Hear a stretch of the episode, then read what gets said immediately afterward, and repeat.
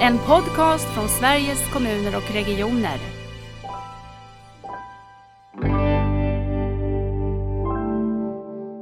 Liksom för att uppnå en god samverkan, att, att det underlättar om man har vägar som korsas, om man stöter på varandra i dörröppningen eller i fikarummet. Jag tror inte det är någon ovilja för någon part alls. Utan det är bara det att så här har det varit och så här är det.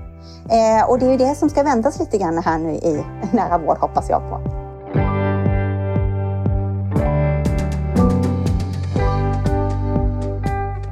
Hej och välkommen till det här avsnittet av Nära vårdpodden. När vi arbetar med omställningen till nära vård så finns det också mycket, mycket att lära av eh, eh, fina verksamheter som vi har jobbat med under längre tid i Sverige. Och en sån typ av verksamhet, det är ju våra familjecentraler. Och därför är jag jätteglad att idag så har jag möjlighet att välkomna Martina Larsson och Karin Eriksson att besöka podden. Som ni, ni som kan det här med familjecentraler, jättebra. Välkomna! Tack, tack! Tack, tack! Står det till bra idag, Martina? Jajamensan, det står alldeles utmärkt till. Vi har sportlov här nere i Småland så det är härligt. Oh, och solen skiner då? Mm. Mm, bra. Hur, har ni sportlov Karin, där du befinner dig? Ja, jag är lite söderut i Småland så jag är Emmaboda. Vi tar Ja. nästa vecka istället. Okej, Mm. ja, men vi brukar ju sprida ut det där. Jag har, sa just det att Norrbotten som jag befinner mig i, vi har faktiskt nu inte förrän vecka 10. Så det är en ganska lång period som vi håller på att sporta i Sverige. Och det är ju bra för folkhälsan och annat. Jag tänkte ni ska få presentera er för eh, de som lyssnar. Martina, vill du börja? Vem är du? Ja, jag kan börja. Jag heter Martina Larsson, eh, bor i Jönköping. Eh, jag jobbar med familjecentraler eh, på 50 procent där jag samordnar Jönköpings läns 22 familjecentraler. På mina andra 50 procent jobbar jag som processledare i regionernas kunskapssystem och där processleder jag en grupp som heter NPO Barn och ungas hälsa. Så jag är mycket, mycket, mycket i barn och familj och, Mm. och i ungas hälsa. Det är väl det jag gör mestadels av min arbetstid i alla fall. Mm. Vi blir nyfikna på fritiden. då. Hur ser det, hur ser det perspektivet ut? Ja, jag tillhör ju en av de här då som är en av de här paddelfrälsta människorna Mhm. eh, som inte kan sluta spela. Så, så jag ägnar mycket av min fritid av, av, av att spela paddel. Sen har jag också, är jag också en av dem som har skaffat hund här nu under Ja. covidperioden. Eh, och det upptar också mycket av min tid privat. Har två barn och en sambo. Bor i Ja. centrala Jönköping. Så det är jag. Och i Nära vårdpodden brukar vi vara lite intresserade av hundar, så då frågar jag vilken ras har ni i- på Jag har, jag har en spansk vattenhund. Mm. Vad fint. Ja. Härligt. Karin, har du hund? Nej, vi har en liten kanin, en dvärgvärdur som eh, heter Brownie och som, eh, ja, han är väldigt tam och det har varit eh, spännande att följa honom för han hänger oss i hasorna och är som en liten bebis hemma hos oss. Mm. Åh, mysigt. Mm. Ja, men det är något särskilt att ha djur hemma. Mm. Karin, berätta mer. Vem är du? Jag jobbar som familjebehandlare i Emmaboda kommun. Jag jobbar ju en del av min tjänst på familjecentralen med förebyggande socialtjänst. Eh, Och den andra delen av min tjänst jobbar jag med insatser med familjer som har det trassligt och krångligt. Mm. Ja, så det är familjer och familjer och familjer dagarna ända. Mm. Men en familjebehandlare, vad har man då för, för bas i botten när man jobbar med som det? Mm. Många är ju socionomer, fast jag är förskollärare och eh, specialpedagog. Och sen Mm. har jag olika vidareutbildningar i anknytning och trygghetscirkeln och ja, andra kompletteringar som har blivit under åren. Mm. Mm. Hur ser du, din fritid ut? Vad ägnar du dig åt? Ja, jag är en sån där person som gillar när det är lite fart, så jag gillar gärna att cykla. Men eh, jag har lite paus i det just nu efter en eh, vurpa här. så, ja, så kan det bli ibland. Man lär sig av sina misstag. Mm. Mm. Ja, men jättevälkomna till, till Nära vårdpodden. Som jag sa i inledningen så tänker jag att det finns ju några sådana flaggskepp som vi har i svensk hälso och sjukvård och är väldigt stolta över. Jag tänker barnahälsovården, jag tänker mödrahälsovården Och jag tycker också, tänker också på det som, som ni verkar inom, eh, familjecentralerna. Eh, skulle inte ni kunna börja berätta för oss bara vad är en familjecentral och, och vad gör man där? Martina, berättar du om det? Eh, en familjecentral, är, en familjecentral är när fyra olika verksamheter eh, samverkar under ett och samma tak, säger definitionen. Och då är det barnhälsovård, eh, det är barnmorskemottagning eller kvinnohälsovård som vi säger här i Jönköping. Mm. Det är öppen förskola och det är socialtjänstens förebyggande verksamhet. Och tanken är att de här ska finnas under ett och samma tak och arbeta förebyggande för våra barn och unga. Eh, så det är lite det som är tanken. Men också att hitta de barnen som behöver oss lite mer. Tidiga insatser jobbar vi mycket med på en familjecentral.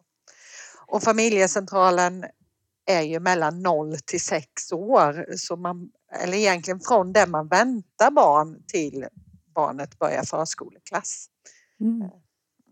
Jag vet Martina att du har ju som ett övergripande samordningsansvar för familjecentralerna i, i ert län. När du tittar från det perspektivet, finns det här i, i alla kommuner hos er? Och, och har du också, det finns den nationella styrelsen för en förening som mm. ska främja familjecentralernas framväxt. Hur ser den här nationella bilden ut? Hur, hur spritt är det här att arbeta på det sättet? Eh, det, det, det, är ju, det är ju spritt i landet men det ser ju faktiskt eh, väldigt, väldigt olika ut i olika delar av landet. Eh, Jönköpings län är väl det länet i Sverige som har kommit bland de längsta när det kommer till familjecentraler. Jag satt och räknade ut här innan det här mötet så räknade jag ut att 98,6 procent av Jönköpings läns barnfamiljer nås av en familjecentral. Mm. Så det mhm. skulle jag vilja säga är riktigt bra tillgänglighet för, för länets barnfamiljer. Vet du någonting om en nationell siffra? Nej, Nej inte, inte riktigt. Men, men, men, det är väldigt olika, olika spritt eh, i, i, i, landet och hur det ser ut. Mm. Eh, skulle jag vilja säga. Jag tänker Karin, du, du är ju i den här familjecentralen, som du säger, familj, familj, familj, hela, hela ditt, ditt arbets, eh, din arbetsdag. Hur ser det arbetet ut på, direkt på familjecentralen? Vad händer där? Hur kommer man dit? Vad, vad gör ni för någonting? Mm. De flesta kommer i kontakt med familjecentralen utifrån att man väntar barn. Och då vandrar man ju naturligtvis genom alla de här lokalerna och man ser dörren in till socialtjänsten. Man ser genom glaspartiet vad som händer inne på öppna förskolan. Sen så kommer barnet och då går man ju till barnhälsovården. Och där eh, finns ju då barnhälsovården som en liten lotsning in till eh, den öppna förskolan. Eh, så att vanligast är liksom att man kommer till babycafé då, den verksamheten som är för vuxen med barn 0 till 12 månader. Mm. Eller så kommer man kanske vid ett annat tillfälle när det är verksamhet för 0 till 6 månader. Och eh, vi då socialtjänsten, vi samarbetar ju med både mödrahälsovård, barnhälsovård, men framför allt med öppna förskolan. Vi är lite som en eh, fältsekreterare där inne, så vi hänger ihop jättemycket och kompletterar varandra då i de olika bitarna. Liksom. Det är ju lite det som är det fiffiga med en familjecentral för kvinnohälsovård eller barnmorskorna och eh, barnhälsovården, de möter ju alla. Så vi möter ju verkligen alla, alla barnfamiljer i, i, som föds i, i det här landet. Och genom att liksom sålla ut och lotsa och så, så är ju tanken liksom att vi dels ska förebygga men också hitta de som har det svårt mm. och, tidigt, och, tid, och tidigt förebygga ohälsa hos våra barnfamiljer. Mm. Och alltså för oss är det väldigt viktigt också att verkligen bygga relation för att socialtjänsten har ju en historia av att vara farlig. Så vi jobbar Exakt. mycket med att sänka trösklarna, mycket med att eh, avdramatisera. Eh, och utifrån den här eh, eh, svartmålningskampanjen som tyvärr är nu mm. i, i Sverige gentemot mm. socialtjänsten så ha, jag känner en stor lycka av att vi har en så god relation till till exempel muslimska mammor för de kom fram här för bara någon dag sedan och sa Snälla Karin, säg hur det är. Är det verkligen mm. så här att mm. Sveriges socialtjänst kidnappar muslimska barn? Mm. Så att den ingången hade vi inte haft om vi inte hade varit där ute och träffats, druckit kaffe, suttit och snackat, delat vardagen liksom lite grann. Verkligen. Du hade aldrig fått den frågan. Nej. Nej. Och där Va? arbetar man ju också med jättefina program, eh, program för, att för, liksom, för att få med socialtjänsten in tidigt i familjerna genom att man i många delar av landet, också i Jönköping, gör gemensamma hembesök, ett första hembesök tillsammans med socialtjänsten och till de familjerna som behöver oss lite mer, att man tillsammans går hem, barnhälsovård och socialtjänst Mm. eh, till familjerna och, och finns och få vara i deras hem och, och, och skapa på så sätt relation med familjen. När ni berättar så tänker jag att det är ju precis det här vi vill komma åt när vi pratar om omställningen till nära vård. Karin, du pratar om relationens betydelse, för när man skapar relation då kommer man kunna vara, vara tidig med insatser. Det behöver inte bli så stort och så dramatiskt. Eh, men det handlar ju också om att vi brukar prata om ett mellanrumsarbete, att fylla de här mellanrummen som vi annars ska gå emellan som föräldrar eller som, det kan ju vara vuxna också i andra situationer när det handlar om nära vård. Och det handlar om det här förebyggande och proaktiva. Så att det är ju verkligen ett sätt att, att visa på att det här går att göra och vilka fina effekter man får. Och jag tänker att utifrån allt det som ändå händer i samhället kring gängkriminalitet, där pratar man så mycket om det förebyggande. Eh, I Kalmar, inte långt härifrån där, jag bor, där har vi under förra veckan tyvärr haft en eh, dödsskjutning. Det var liksom lite första gången som det blev lite så för oss på ostkusten. Och det har ju berört väldigt starkt. Så att alla känner ju liksom någonstans att vi måste kämpa för att vi ska bromsa in detta. Eh, och där är det förebyggande arbetet viktigt. Det är också viktigt att se i den samverkan som behöver vara mellan människor när man samverkar. För precis som föräldrarna behöver ha den här lättheten att man eh, tar en kopp kaffe ute på öppna förskolan tillsammans med mig till exempel som familjebehandlare. Behöver vi som personal också ha en lätthet att nå varandra. Att jag kan kanske rätt slå en signal till eh, eh, församlingspedagogen inne i kyrkan eller eh, vad det än må vara för någonting. Så att, eh, att ha en lätthet. Eh, och det är ju ett nära perspektiv för oss. Verkligen. Mm. Och verkligen. det finns ju också, också studier som visar, visar på det här just att, att, att liksom för att uppnå en god samverkan, att, att det underlättar om man har vägar som korsas, om man stöter på varandra i dörröppningen eller i fikarummet eller man har gemensamma teamträffar, att, att det verkligen underlättar för, att- för att samverkan sedan ska nå ut till dem som liksom den är till för, till barn och familjer. Eh, så det är jätteviktigt att, att man kan underlätta för det, tänker jag. Det är någon mer som eh, håller med om detta här, ja, Martina? Det är någon som säger woof, woof. Ja, ja, absolut. Det, här är det, det, liksom. det är faktiskt min hund. Jag har också en det hund. Hon vill också vara med på sändningen. Eh, Jag, skulle, eh, jag, jag tänker när ni pratar så tänker jag också att vi har pratat väldigt mycket om att det här sättet att gå i de här mellanrummen som jag tycker ni båda pratar om nu, det här man möts, man samverkar, det är lätt att ta kontakt också som medarbetare i olika verksamheter. Hur ser ledarskapet ut för de här familjecentralerna? Eh, hur ser chefskapet ut? Har ni, jag menar skol, eh, man har olika chefer. Socialtjänsten har sin och öppna förskolan har sin och eh, barnhälsovården har sin. Hur ser det där ut? Eh, Där jag kommer ifrån och i min region, där har varje familjecentral en ledningsstyrgrupp Mm. eh, med, med, med chefer från de fyra olika verksamheterna som samverkar.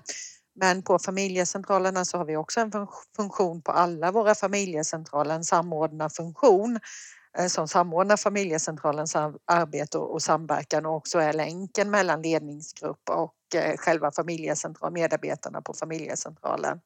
Mm. Och sen är det också min funktion då i länet som samverkar alla 22 eh, familjecentraler och där har jag ju som uppgift att stötta både chefer och samordnarna och familjecentralernas medarbetare i deras samverkan.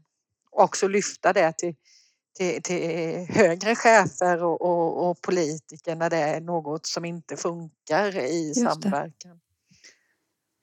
Har, har ni sett också att, att följa upp, jag tänker på, på din nivå Martina, för man tänker också att det är ju inte bara det dagliga ledarskapet, det är också om hur ser man resultat i verksamheten? För jag kan tänka mig att socialtjänstens insatser tidigt eh, spelar också roll för resultaten för, på förskolan till exempel. Barn blir tryggare, familjerna blir tryggare. Hur ser man på resultat då sammantaget? Alltså, alltså det är lite vår, det, det är lite vår akilleshäl skulle jag vilja säga. Dels är det jättesvårt att mäta förebyggande arbete för det är under det är långsiktigt arbete eh, och dels är det också jättesvårt att mäta samverkan. Eh, vi håller på och vi har försökt att mäta och hitta bra indikatorer och följa upp och mäta i många år. Eh, nu vet jag att Föreningen för familjecentralens främjande håller på att titta just på nationella indikatorer för att eh, mäta familjecentralsarbetet och indikatorerna för samverkan. Mm. Men som sagt var det långsiktiga förebyggande, det, det kanske just är det här att, att, att det påverkar slutbetygen i nian. Exakt. Fast, fast, det är många saker som påverkar slutbetygen i nian. Vi är bara en liten del av det. Eller det kanske påverkar eh, läsförståelsen när man börjar skolan sen eller eh, nybesök på BUP, eh, barnpsykiatrin mm. eller, eller myndighets omhändertagna barn. Eh, så det är så många saker liksom som, som, som, det kan spela, som det kan ha en liten, liten del med att göra men det är svårt att mäta om det är precis det, skulle mm. jag vilja säga. Jag håller med dig där Martina, för det är precis så här det är. Och tidigare tycker jag väl att det har, ibland kan ha varit lite, så här, lite på och av. Man har kört igång något käckt projekt och så har det varit jätteintensivt och sen bara så, nu gör vi inte mer med det. Men det har man nog börjat omvärdera tror jag i samhället, att mm. vi behöver ha en långsiktighet. Eh, för jag tänker lite grann under coviden till exempel. Innan så var vi liksom kontinuerligt ute på föräldramöten och mötte föräldrar. Eh, riktiga turnéer gjorde vi liksom. Och vi hade ju liksom nästan så att anmälningar och ansökningar låg på samma nivå. Men under coviden så har vi tappat och tappat och tappat. Och det är liksom mindre människor som av eh, egen kraft hör av sig och ber om hjälp. Eh, och det tror jag att har att göra med att nu har helt plötsligt vägen in till socialtjänsten blivit lite svårare. Jag vet mm. inte riktigt vem jag ska nå. Eller Nej. vågar jag ringa? Och när vi var ute och snackade med föräldrar då hade vi så många som hörde av sig själva. Och det är den bästa vägen att nå människor. För att när mm. du själv tänker att jag vill förändra mitt liv, det är då du har bäst yes. möjlighet att lyckas också. Liksom. Ja, så otroligt. Det där är också ett typ av uppföljningsperspektiv där du tar upp Karin, att faktiskt se när man inte kan ha sin insats som man brukar ha den, att det också spelar roll för relationsskapandet. Men sen kanske de riktiga resultaten också, precis som du säger Martina, kommer väldigt på sikt. Ja, att man inte, att man höll sig borta från det som kanske var mer kriminell verksamhet om man var på väg åt det hållet eller skolresultat eller annat. Eh, ja, men det här är frågor som vi också brottas mycket med eh, i hela den här stora omställningen. Att vill vi verkligen göra det här, jobba i mellanrummen, få ihop olika verksamheter, då måste vi få ledarskap som har bra samordning och samverkan och kanske strukturer som du beskriver Martina, att få ihop det. Men också nya sätt att mäta våra resultat på och våga, som du, ni säger, inte hoppa från tuva till tuva utan säga vi vågar vara långsiktiga i det här. Även om resultaten inte är likadana som de var, eh, mät, likadant mätbara som de är i, i en produktionsstyrning. På något sätt. Och, jag, och jag upplever också liksom i de respektive benen i verksamheten i, i barnhälsovård, kvinnohälsovård, socialtjänst, öppen förskola. Man är jätteduktig på att utvärdera sin, sina resultat i stuprören och följa upp och man följer årsarbetartak och det är massa processmått. Men man har inte bra mätetal, liksom, indikatorer för det horisontella. Mm. Det är mycket svårare att mäta det. Och det gör också att, att, att en sån här verksamhet blir också väldigt svår att leda för cheferna för de betygsätts oftast eller värdesätts Precis. utifrån de resultat de levererar i sitt stuprör men kanske inte det viktiga arbetet man gör i samverkan eller i den horisontella linjen. Eh, så det krockar ganska ofta upplever jag liksom, liksom eh, på familjecentralen just i, i samverkan att det är svårt att samverka. Mm. Man kan säga att något som är så lätt att det ska vara så himla så svårt. svårt. Ja. Ja, men jag håller med dig Martina, för att vi är fostrade här hemma i Båda kommun kan man säga av en samverkan. Vi har ett uttalat samverkansavtal mellan bildning och socialförvaltning. Eh, det är liksom vem ska betala? Det är ju det som det oftast mm. snackas om. Men, men vi har väl landat någonstans i, ja, men vi är ju faktiskt kommunen. Vi, vi betalar det här tillsammans. Ehm, och det har gjort jättemycket. Man har jobbat på olika plan i det här med samverkan. Ehm, men, och då är vi liksom en sån liten kommun med 9400 invånare. Så att liksom, är det lunch någon dag och ehm, ja, kanske eh, bildningsnämndens ordförande är ute på någon promenad, då kanske hon poppar in om och säger hej hos oss. Så nära har vi. Ja. Och det gör ju liksom att eh, eftersom att vi då har chefer som vill att vi ska jobba förebyggande, att vi har mandat för att göra det och det är viktigt. Mm. Men sen den andra organisationen i en familjecentral som styrs av region är ju så mycket större. Och mycket mer hierarkiskt styrd. Så att den som är den enskilda medarbetaren har så lite att säga till om. Eh, och det krånglar till det liksom. Allt mm. ifrån hur mycket tid man har för samverkan och vad man får lov att göra, inköp och allting. Eh, till exempel, om jag tar ett exempel från verkligheten. Vi kanske vi skulle köpa in tavlor för att rama in barnkonventionen. Mm. Eh, och jag åker till Ikea och handlar de här tavlorna. Mm. Vi och öppna förskolan, vi delar, ja men okej, vi tar detta denna gången. Men då skulle vi ta hand om detta då, alla fyra enheter. Jag kan säga att det blev ju mer krångligt att sköta själva faktureringen. Så till slut säger vår ekonom, nej, på socialförvaltningen, nu krånglar vi inte med detta, vi betalar det här. Ja. Och, och någonstans där måste vi tänka att vi ska göra det enkelt. Liksom. Mm. Och verkligen vilja det här. Mm. Och då måste man göra ja. det enkelt. Ja, det... Och då måste man kanske våga klippa lite på den andras gräsmatta. Ja, jag. Vi måste gå lite lite, ja. lite, hela tiden ja. utan, lite utanför vårt uppdrag. Ja. Vi kan inte bara sitta och stirra oss blinda på det. vi måste liksom underlätta för dem som tar liksom steget efter, eh, tänker jag. Och det kanske medför att vi får gå lite längre än vad det står i mm. vårt uppdrag för, mm. för vår profession, tänker jag.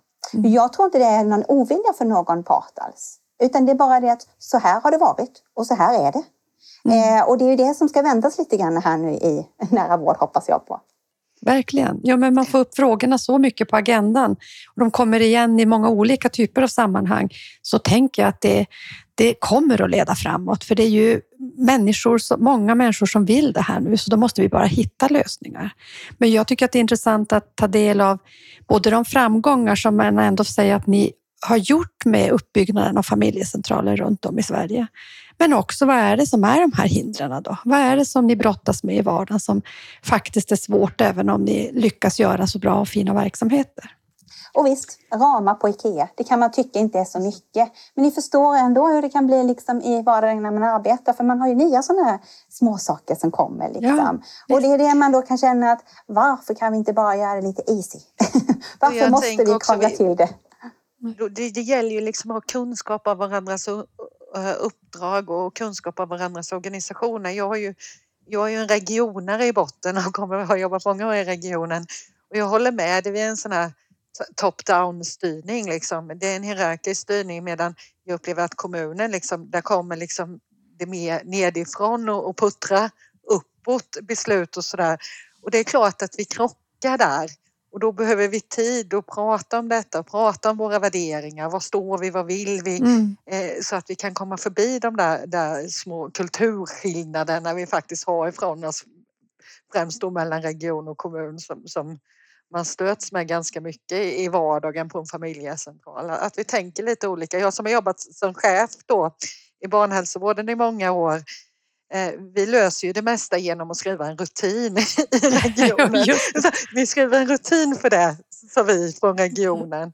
Och det tyckte inte kommunens personal om kan jag säga det, för då tyckte de att nu toppstyr ni minsann och, vi, och vår personal efterfrågar men vi måste ha en rutin kring det här annars kan vi inte jobba med det här. Så det är en sån här tydlig liksom, eh, skillnad. Kulturskillnad. Ja, att, att vi vill liksom ha det nedskrivet eh, mm. och då har vi löst problemet på något sätt. Men sen så liksom, när man sitter då, liksom, man ser med bara sina kollegor, jag kanske sitter med barnhälsovården och snackar. Alltså, vi jobbar ju för barnens bästa. Det gör vi. Och, och eh, ja, ibland gör vi lite hemligheter. vi gör som vi vill ibland faktiskt. Gör vi. Och det går så bra så också. Mm. Och det är ju så, vi måste, kommer och måste att höja på de där gränserna om vi ska göra någonting nytt. Vi kan ju inte bara på något sätt göra som vi alltid har gjort. får vi samma resultat vi alltid har fått. Jag tänkte vi ska gå in på nära vårdspåret och era kopplingar dit, men ja, bara för att djupa lite i vad en familjebehandlare gör. Karin, vad gör man när man är familjebehandlare? Hur går det till? Menar du på familjecentral eller? Ja. Mm. Alltså jag jobbar utifrån de målen som vi har här i Emmaboda. Vi har mål kring barnkonvention, hälsa och samverkan. Eh, och mitt viktigaste uppdrag det är att eh, ja, i det långa loppet förhindra placeringar. Så att eh, stötta familjer, framförallt i anknytningen mellan barn och föräldrar. Det är liksom en sån här grundläggande grej. Funkar den så brukar det mesta funka lite, lite, lite bättre. Mm. Så att ehm, det är ett väldigt mycket ehm, samverkande, processande, men framför allt eh, på vår familjecentral så jobbar vi mycket utifrån hälsa. Och vi har haft ett eh, hälsofrämjande eh, projekt tillsammans med regionen i rörelse i höstas. Och nu mm. ska vi snart igång i Matblocket. Kom igång mm. heter det. Jättekul att arbeta med. Som då alla fyra enheter berörs av på ett eller annat sätt. Mm. Oh, vad intressant. Jag tänker att vi ska koppla ihop det mot nära vård och sen är det ju nära vård ni pratar om hela tiden, tänker jag. Men eh, Martina, hur är din relation till omställningen till nära vård? Hur ser du på kopplingen mellan familjecentral och hur kommer du i kontakt med, med, med de frågorna? Mm, jag som sagt har jobbat många år i Region Jönköping eh, inom barnhälsovården. Så vi här i vår region i alla fall så har man pratat mycket nära vård och mm. så fort jag hör begreppet nära vård så tänker jag på, på no, tratten, kallar vi det här jag förstår. som symboliserar nära vård och där är vi där är vi liksom längst ut i den här tratten när vi arbetar med vårt förebyggande arbete och, och, på en, och också i primärvården, tillhör ju barnhälsovården. Och hur vi liksom kan hela tiden förhindra och förebygga så, så att man inte hamnar i, i specialistvården. Det är lite så jag tänker när jag tänker nära mm. vård. Men också att vi ska finnas där människorna är i deras livssituation och kanske våga göra saker annorlunda. Att vi kanske får förflytta oss ibland. Vi kan inte räkna med att alla alltid ska komma till oss. Nej. Eh, så så tänker lite jag. Vad bra. Och ska vi översätta tratten så är det den målbild som nu finns för nära vård just i Jönköpings län. Ja. ja. Och tratten ligger ner, får vi väl säga. Tratten ligger ja. ner. ja, just det. eh, tack. Karin, vad är din relation? Hur tänker du? Jag tänker att eh, vi ska vara nära människorna. Vi ska möta dem där de är. Eh, kanske vi också behöver eh, eh, tänka lite grann utanför boxen ibland. Vi mm. behöver också ge jättemycket värme. Eh, vi kanske behöver gå ner för våra höga hästar som jag ibland säger. Eh, vi i socialtjänsten har ju våra, eh, de här lagarna med LVU och sådana saker. Liksom. Och ja, hur kan man göra sig ofarlig? Eh, men framför allt också att den som vi jobbar kring, att den ska känna att den har huvudrollen i sitt liv. Mm. Så att inte det är vi som skriver manuset, utan hur vill du ha det? Vad tycker du är viktigt? Känns detta bra för dig? Hur mm. påverkar det om vi gör på detta sättet? Det, det är mm. jätteviktigt tycker jag.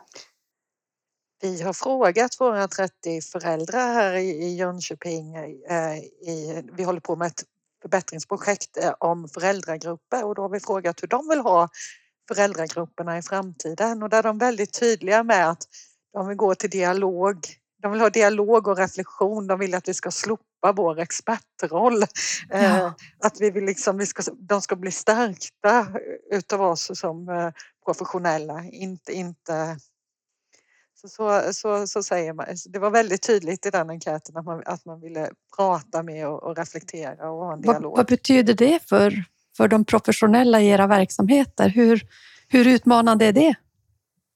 Jag skulle nog vilja säga att det är, för regionens personal är det, är det nog jätteutmanande. Eh, eh, vi är ganska trygga. Vi vill gärna vara i expertrollen mm. så jag tror att vi, för vi håller på att göra ett nytt program omkring föräldragrupper och där kommer vi få ha stora utbildningsinsatser just för att eh, vi måste ändra vårt förhållningssätt. Vi måste våga lita på och vara där föräldrarna är och, våga släppa. Eh, vår, vår, det, vi, vi, tror på något sätt att man är professionell för man, när man är expert. Men det kanske man inte är för då möter man ju inte föräldrarna och barnen där de är. Nej, det låter ju verkligen som att ta det här riktigt personcentrerade perspektivet Och det är svårare än man tror. Vad tänker du Karin kring de frågorna? Ja, jag ser framför mig när vi är på öppna förskolan och vi har kanske bjudit in någon gäst. Vi har ganska många informativa gäster på öppna förskolan och till exempel har vi samarbetat väldigt mycket med räddningstjänsten. Och då sitter en av brandmännen där bland ungar och föräldrar och det är amning och kaffekoppar och leksaker.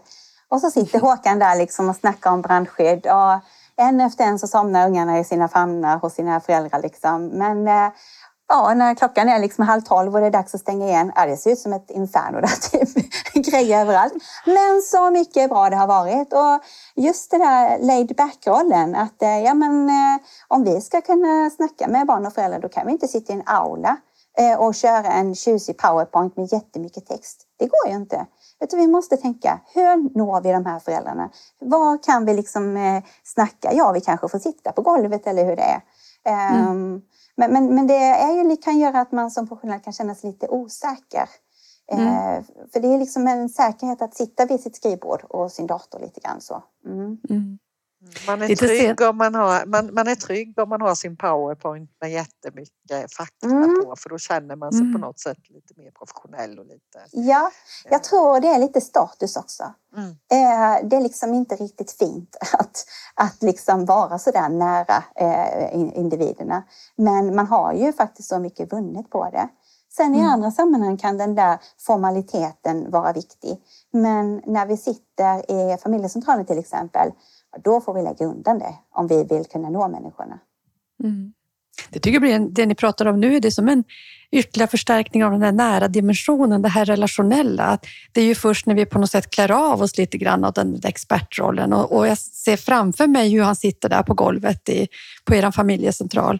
Eh, att det på något sätt, det är ju att komma nära, att faktiskt också vara öppen och lyssna och vara intresserad av den andra. Man pratar mycket om partnerskap och så i, i personcentreringen. Så att Mm. Och då kan inte alltid vi som är professionella vara så vansinnigt perfekta som vi kanske ibland tror att vi ska vara. Eh, till exempel i morse skulle jag upp och lämna lite grann eh, sån här eh, information då utifrån det här med eh, svartmålningen på familjecentralen. Och sen hade jag ett annat möte och jag sprang dit och upp och skulle sätta upp lappar och grejer och så säger en av föräldrarna, är du stressad Karin? Ja, jag är stressad för sen ska jag på nästa möte. Och liksom hon som jag liksom också eh, liksom finns bland mina insatser, som jag omhuldar. Hon mm. omhuldade mig liksom och jag mm. tyckte det var så fint. Och jag sa liksom, nej men det är ingen fara, jag ska bara skynda mig hem. Ni sitter ju här och dricker kaffe, förlåt att det kommer in här och bara liksom dundrar på. Jag ska bara göra detta. Nej, ingen fara, men ta det lugnt Karin. Liksom. Jag tycker det är fint att vi som eh, professionella också kan visa oss lite svaga utan att för den skull tappa vårt anseende liksom i vår yrkesroll. Mm.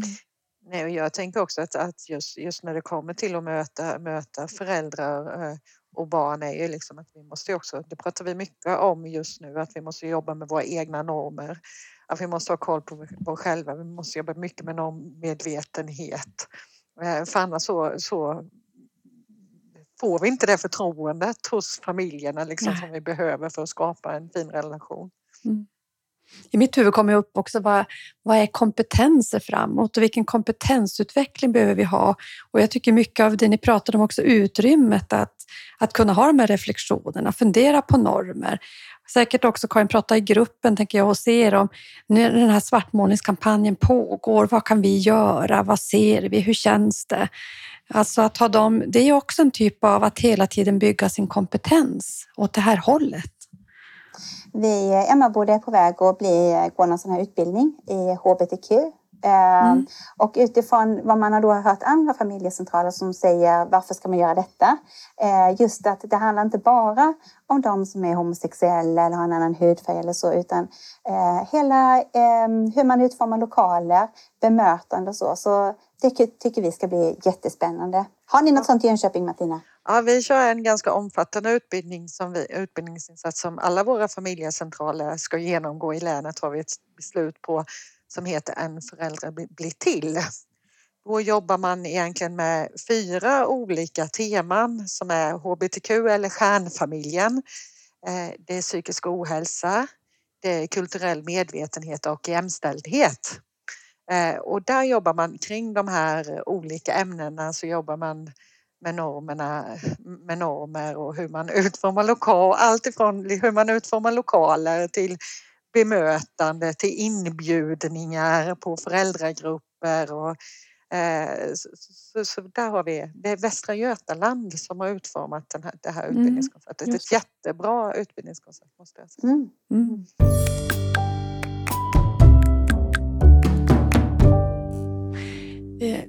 Tänker mycket på när, när man inte längre på något sätt är målgruppen för familjecentralen.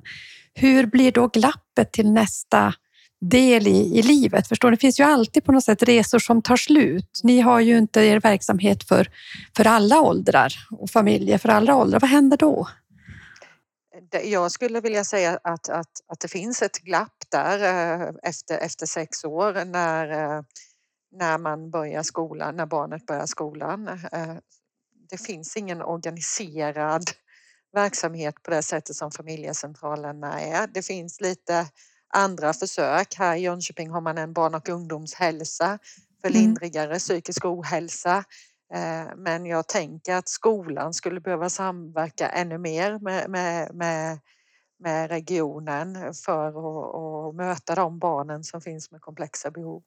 Mm. Ja, jag håller med dig Martina. Vi har också någon form av barn och ungdomshälsa i Kalmar län. Eh, och sen i Emmaboda har vi ett föräldramötesprogram eh, som är tänkt då som olika teman som föräldrar ska få till sig. Och att det ska inte spela någon roll i vilken del av kommunen du bor, du ska få samma information. Eh, men det är liksom en liten droppe. Eh, mm. Många föräldrar, speciellt också de som kanske har varit föräldralediga och som har hängt en hel del på familjecentralen, när man då ska jobba igen det blir lite som lite grann en liten sorg. Att vad ska mm, jag, hur ska jag hinna vara här nu? Och du berättade ju Martina vid något samtal att eh, ni i Vetlanda eh, har eh, öppet på helger och så också på familjecentralen, va? eller hur var det? Nej, Vetlanda har sina lokaler öppna. De har ingen personal där men så att man kan gå in där och, och, och amma eller byta en blöja mm. eller leka lite eh, för att liksom, det ska vara en mötesplats.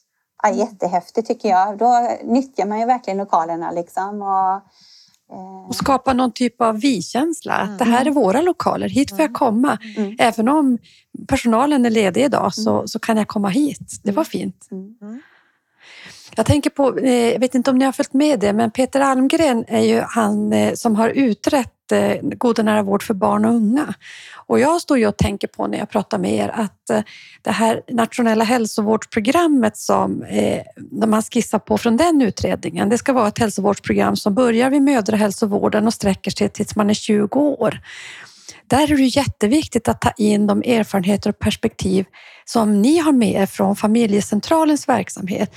För jag tänker att det här ska vara det här att hindra det här glappet, att om det nu blir ganska mycket tomrum som är svårt kanske för elevhälsan och skolan att fylla bara som det ser ut idag när man jobbar i organisation och så, så har vi någonting att jobba med här.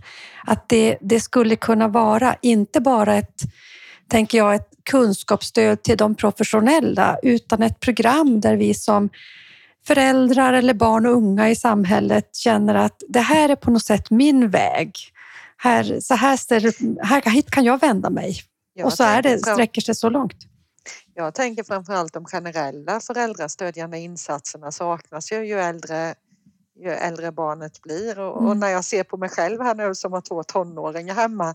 Jag brukar säga det är nu jag skulle behöva en föräldragrupp. Ja, eh, när man, så, så, så, jag, jag tror att man som förälder bli, bli, behöver det här stödet genom hela uppväxten, inte bara, inte bara de första åren. Men jag tänker så här att den här familjecentralstanken, den kan man ju anamma på andra sätt.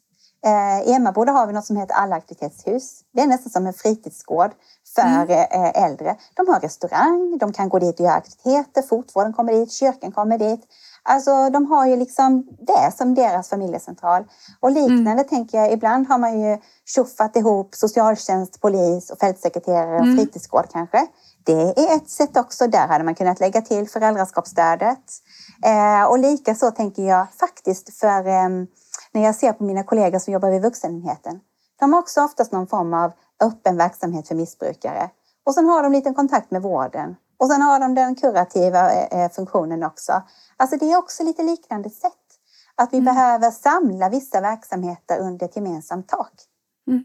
Och jag tänker att vi kanske inte alltid kan göra, du nämnde det Lisbeth innan, att, att vi kanske inte alltid kan göra faktiskt eh, som vi alltid har gjort. Nej. För då får vi samma resultat utan vi kanske måste våga testa lite nya grejer när det kommer till, till att, att nå föräldrar. Jag tänker att vi kanske behöver lyfta på, vi kanske faktiskt behöver flytta ut vår verksamhet och ha våra föräldragrupper på Somaliska föreningen eller ja. att vi behöver vara där faktiskt föräldrarna är för ibland har vi svårt sitter vi och, och muttrar över att ja, men det är de, de som behöver oss mest, de kommer ju kommer inte, ändå inte till oss. Men då kanske vi faktiskt får komma till dem, tänker jag. Mm. Eh, vi, mm. Mm. Jag, ja, håller, verkligen. jag håller med dig Martina och som sagt var utifrån det här med den här svartmålningskampanjen. Klart att man lämnar lite broschyrer så här liksom ut till barnhälsovård och sånt där. Men eh, jag smiter ner till den där pappan som jobbar som frisör här i Emmaboda och lämnar en drös till honom också. Mm. För han är jätteviktig. Ja, visst. Och jag tänker mycket på att när vi och vård och socialtjänst, skola börjar röra oss mycket mer där människorna finns, då kan vi verkligen spela roll. Inte att vi sitter i våra hus och väntar på att människor ska komma. Sen tänk, sitter jag tänker också, jag kommer ju från ett län som är väldigt, väldigt stort och glesbefolkat. Att hur gör vi? Och det behöver vi inte ha svar på nu, men vi behöver tänka nytt där också. Hur kan vi skapa den här samverkan och gemenskapen? Även om vi kanske inte kan ha allt under samma tak på alla ställen, kan vi göra saker på nya sätt ändå och stödja föräldrarollen och, och så? Hur tänker man i de dimensionerna? Jag tror Men... att eh, man behöver involvera civilsamhället mycket mer också. Som till mm. exempel när det här kom igång, då har vi ju bjudit in mycket idrottsföreningar. Så de har liksom kommit till oss. Eh, eh, och att tänka utanför boxen som vi har varit inne på så mycket. Eh, det finns ju så mycket goda och bra medarbetare som har bra idéer. Det har politiker och sånt också. Men jag hoppas i det här med nära vård att man lyssnar mycket mer på medarbetarna. Ja, och bygga på, liksom, eh, inte uppfinna så mycket nytt utan utveckla och bygga på befintliga strukturer. Vi har de här professionerna och de här personerna som jobbar för våra barn och, och familjer. Hur kan de nå de här på bästa sätt? Eh, att, att jag tror ibland att vi bygger, bygger in massa parallellspår i vår verksamhet och ännu mer stuprör istället för att ja. tänka på vad vi redan har. För många, de som jobbar med barn och familjer de har samma målsättning. De vill ju det bästa för, mm. mm. för, för de barnen som växer upp. Mm. Egentligen vill man nästan kasta loss lite ankaret och säga så här, ni gör så mycket bra, ni har så bra intentioner och verksamhet. Eh, gör så mycket ni kan bara på nya sätt. Då tänker jag lite, man behöver göra lite som du säger Karin, var lite kanske prata lite tyst om vissa saker, förstå mig rätt nu. Man behöver, som du säger Martina, man måste göra på nya sätt. Man eh, testar och att på något sätt få det, få det uppdraget att göra det. Och det kan man ju bara se nu i pandemin, liksom när det hände hur mycket verksamheten, så fort som verksamheten förändrades under den här tiden. Vi hade länge suttit och grunnat på hur ska vi få till digitala föräldragrupper? Det skedde ju på bara några veckor nu. Mm. Eh, öppna förskolan, de, eh, i vårt län så har de gjort lek, lekparksturnéer man har fått scanna in en QR-kod så öppnar förskolan kommit till din lekpark där du bor. Och då har man wow. ju nått helt nya målgrupper. Eh, eh, så, så, så liksom när, när man släpper lite de här reglerna och ramarna då flödar ju kreativiteten istället och det är väldigt härligt att ha sett det. Det är en av de positiva Verkligen. sakerna kring pandemin måste jag säga. Mm. Att, att, att, det har funnits en kreativ kraft i den här förändringen på något mm. sätt. Mm. Mm. Även om det har varit mycket tråkigheter också. Mm, såklart. Ni, om ni får eh, säga någonting så här. Ni brinner ju, alltså man känner ju när man pratar med er, ni brinner för de här familjerna, barnen, ungdomarna. Eh, vad, vad är de viktigaste frågorna i ert arbete? Karin, vad är det viktigaste i ditt arbete? Jag tycker ju liksom bemötandet och anknytningen och eh, de nära vägarna är väldigt, väldigt viktiga. Eh, många frågar liksom mig varför, varför jobbar du kvar i Emmaboda kommun? Varför håller du på att pendla sådär en halvtimme ändra vägen fram och tillbaka? Men det är just för att man trivs så bra. Mm. Och att, eh, sen kan det vara en fördel när man jobbar i socialtjänsten att inte bo i samma kommun som man jobbar i. Eh, men det är det som håller mig kvar. Mm. Mm. Och den här lättheten och också att eh, det finns förtroende. Ja, vi skojar lite grann om det här med att göra som man vill. Vi eh, sköter oss här i Emmaboda, måste jag bara säga. Liksom, det ska vara noga Ja, precis. Nej, men ja. Det är viktigt. Eh, men, men liksom att man ändå har förtroende och, och mandat, det är också jätteviktigt. Um, och att uh, det finns en ömsesidighet i saker och ting. Att det finns ett givande och tagande. Liksom. Det är också väldigt uh, väsentligt för mig. Mm. Vad, vad driver dig Martina? Eh, det är ju barnen. Jag tänker så här att, att en av fördelarna för att jobba med förebyggande arbete är ju att, att få insatser kan ju faktiskt göra en stor skillnad i, i ett barns liv. Eh, det är en sak, men jag brinner också för de här eh, socioekonomiskt svaga områdena Eh, där tror jag att genom att rikta insatserna och göra rätt sak att vi kan göra stor skillnad. Att vi kanske kan ge barnen lite mer likvärdiga, mm. jämlika upp, uppväxtvillkor. Eh, det, det, ja, det är det jag verkligen brinner för skulle jag vilja mm. säga. Mm. Och det är ju ett väldigt intressant perspektiv Martina, det här vad är jämlik? Alltså den ena familjen kanske behöver si så mycket och den andra kanske familjen kanske behöver kompenseras på det sättet för att barnen ska lyckas i skolan. Mm. Eh, så man kan inte tänka den här eh, millimeterrättvisan, för den är inte rättvis. Jag tänker att det är jämlikt, det är orättvist. Eller ja. vad ska säga. ja. Eh, att, att, att, att, vi måste rikta våra resurser och, och, och, och, våra insatser kanske till de som behöver oss mycket mer. Mm. Mm. Mm. Och då också kräver det någon typ av relation. För det är klart att det är lättare att komma nära och förstå vilka insatser som behövs för att skapa den här jämlikheten om man också får ett förtroende.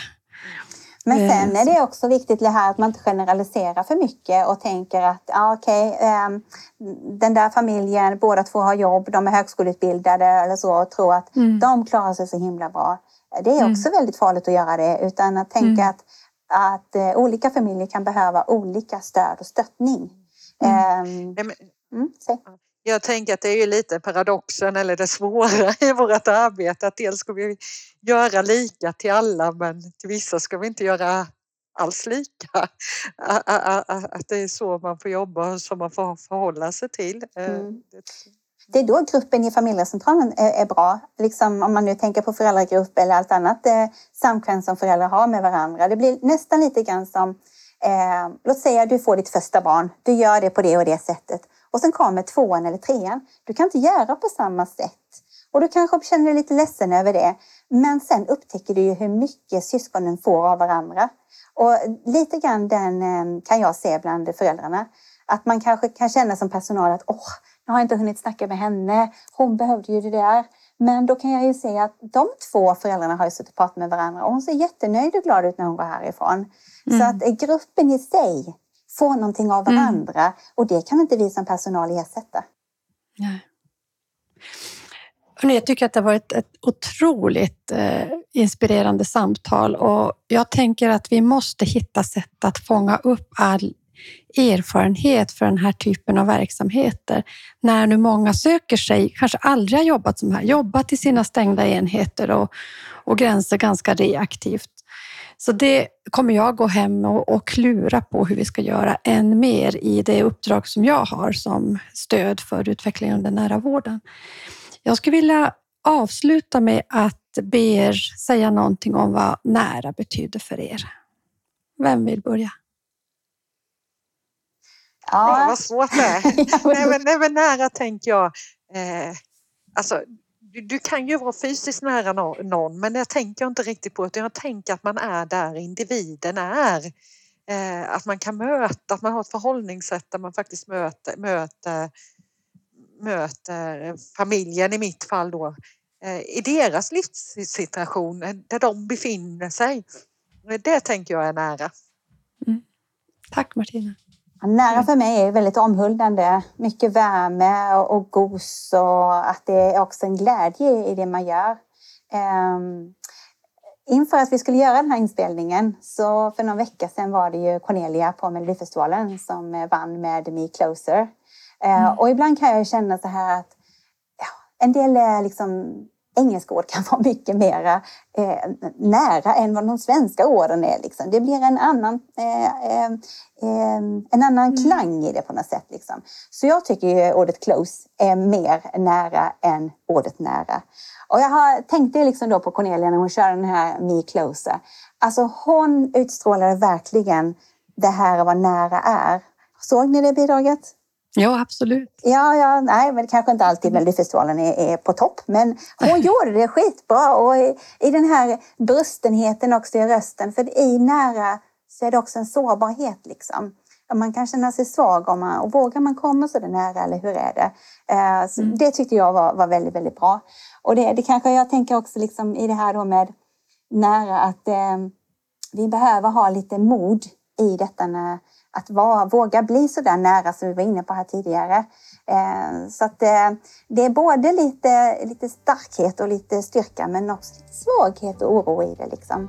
Men mm. väldigt mycket framtid tycker jag i det ordet faktiskt. Stort tack för att ni ville vara med i Nära vårdpodden. Mm. Tack. tack, tack.